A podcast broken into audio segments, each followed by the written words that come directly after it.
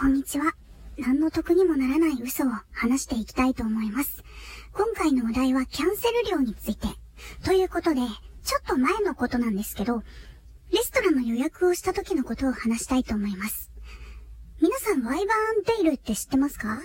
飛竜の尻尾の料理の専門店なんですけど、それがちょっと前に近所にできてたんですよ。なかなか飛竜肉って食べる機会ないなぁと思って。あと尻希少部位だし、まあ、せっかく近所にできたから行ってみようかなと思ってコース料理を予約したんですね。で、オープンしたばっかりだし、行列になることなんて予想がつくじゃないですか。だから張り切って予約してたんですけど、前日にちょっと急なね、用事が入ってしまって、行けなくなっちゃったんですよね。なので、断りの連絡を入れたら、キャンセル料が100%だって言うんですよ。まあ、当日キャンセルだったらね、わかりますけど、前日のキャンセルって、だいたい50%ぐらいじゃないですか？その、料金のね。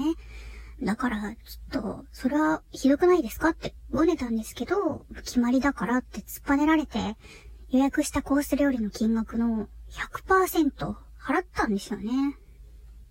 後日、そのお店がワイバーンの尻尾と偽ってコカトリス肉を提供していたとかで、食品偽装で摘発されてたんですよね。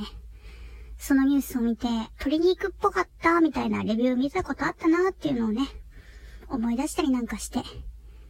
それで、そのお店で食事をした人は返金の対応があったみたいなんですけど、私はそう食事してないから、支払ったキャンセル料、結局帰ってきてないままなんですよね。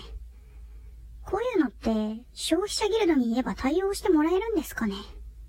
まあ、レシートとかはないんですけど。今回はこの辺で終わりたいと思います。ご視聴ありがとうございました。